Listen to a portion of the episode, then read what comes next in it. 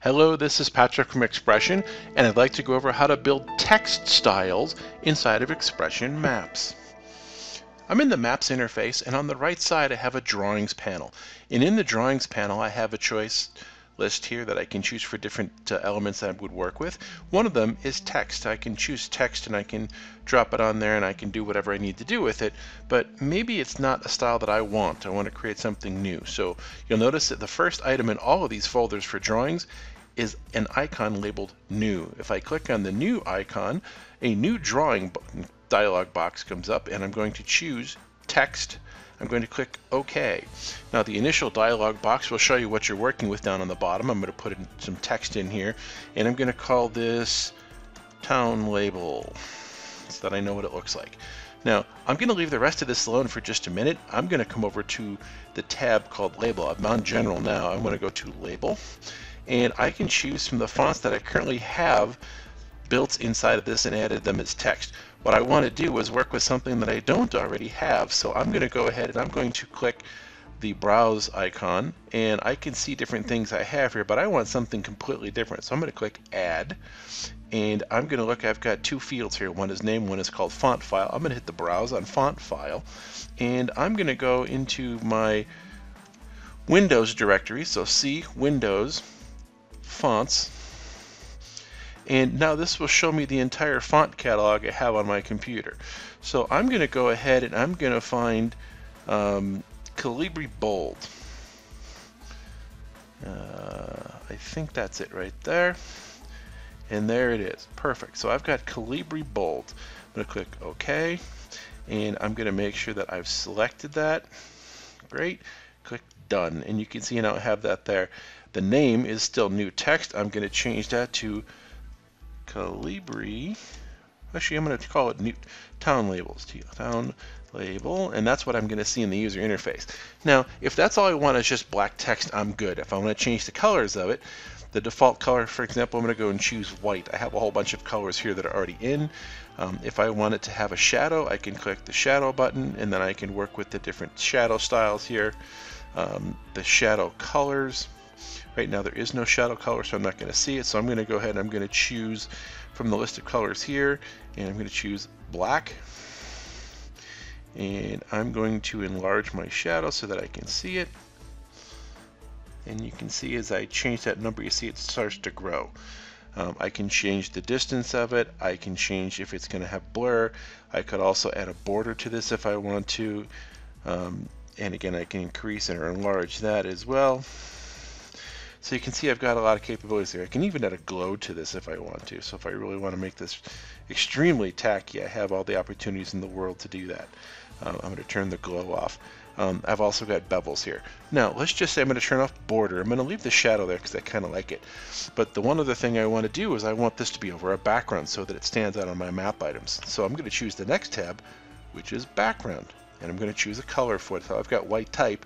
So I'm going to go ahead and pick a black color here and I have some varying transparencies. We'll talk another time how to make them. I'm going to choose black 50. Actually, let's choose black 75 so it stands out a little better. And you can see that I've got that there and I want to make that a little bit bigger. So if I choose scale, you see that it goes around the type a little looser. So the box of it gets a little bigger.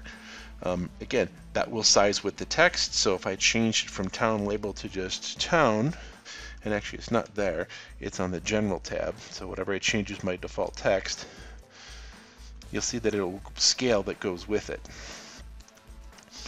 Now I can go back to that background. I can also add an outline to my background. So let's say I want to put a white border around it. I have a white border now and I can change the width of that. I can also add a shadow. So I'm going to choose 75% black and I'm going to change the distance here. So you see I've got boxes, I've got shadows, I've got font sizes, everything else. Now maybe I want to do a marker. Um, let's try this real quick. I'm going to choose marker and I'm going to choose image. And it's going to look at my catalog of images. So I'm going to choose stuff that I already have here. I'm going to choose ball red. And you'll see that it doesn't really show anything, but I'm going to go back to general. And you notice now if I move my Y offset and move it up, Look at that. There is that red ball that I had put in. So maybe I want to have that as a marker. I could also take that and I can move it left or right if I want to do that. Um, but for now, I'm just going to take that because I want to get rid of it because I don't really want to use that here. Instead, I uh, want to show you something else. Let me see if I can get to a, a non-used area here. There we go. I'm going to take that away. I'm going to go back to General and reset that to 0, 0.0. Now, I'm going to go and choose a call out. And I have two types. I have an arrow and a line. First, I'm going to show you what arrow looks like. I'm just going to choose arrow and I'm going to leave color alone. I'm going to go back to general. And again, I'm going to change that Y offset. And that's the default style.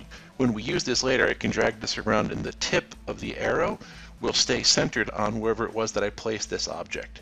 I'm going to go back to callout and I'm going to change it again, instead to line and you can see what line does and now I have a choice of color and that's what that will do. So I've just shown you a whole bunch of different things that you can do with text to make your labels stand out on your maps and you can see how you play with them. I'm going to click done here. Now I've made that and you'll see that it's going to fall into the bottom of what I've done. So there's town label. Now here's something interesting. If I click on it once and then I right click, I can set that as the default text. So say for example I've got a map and here I've put the address for the Ross headquarters in Ottawa. If I right click on the address and I click on add name to map, that would be the style that I'm going to get by default now. And I'm just going to go ahead and I'm going to double click on this. I can edit this and eliminate some of this text, which is a good thing for you to see because maybe you don't want all of this. And it's prominent Auriga, so I'm going to hit enter. Let go of it there.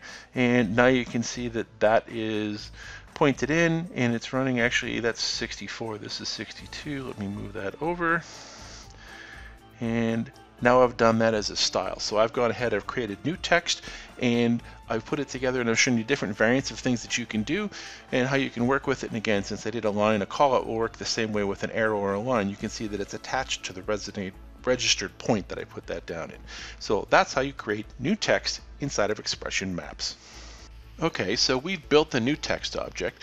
Well, let's say I've got a text object and I need to change it. How do I do that? I'm going to go ahead, I'm going to right click on New Town Object, and I'm going to edit drawing rather than set as default. Now, I left out one very important thing, how this graphic or text object at this point will appear as it comes on screen or goes off screen. I'm going to choose my in effect and I have a choice of dissolve, typewriter, or alpha. And dissolve is literally just that, it's dissolving in and out, so if I have two text objects overlapping, I get a clean dissolve. Typewriter will bring the text on one character at a time. No, I don't have control over the rate here, it just brings one after the other. And then alpha. Alpha is kind of almost like a non-additive mix. So I'm going to choose that it comes on as typewriter and that it goes out as dissolve. And I'm going to click done. Now I'm going to take off the object that's here. So now it's not on here and I'm going to step through my animation to make sure that and it's gone. Now I'm going to go ahead and I'm going to once again right click set as default.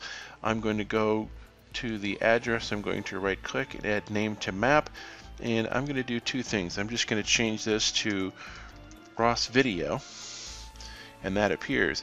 Now, as I zoom this animation out, what you'll notice, the characters in the whole thing appear one character at a time. So I'm going to slow it down. You can kind of see it here. See if I can go one frame at a time here. It's kind of quick, but you get the idea.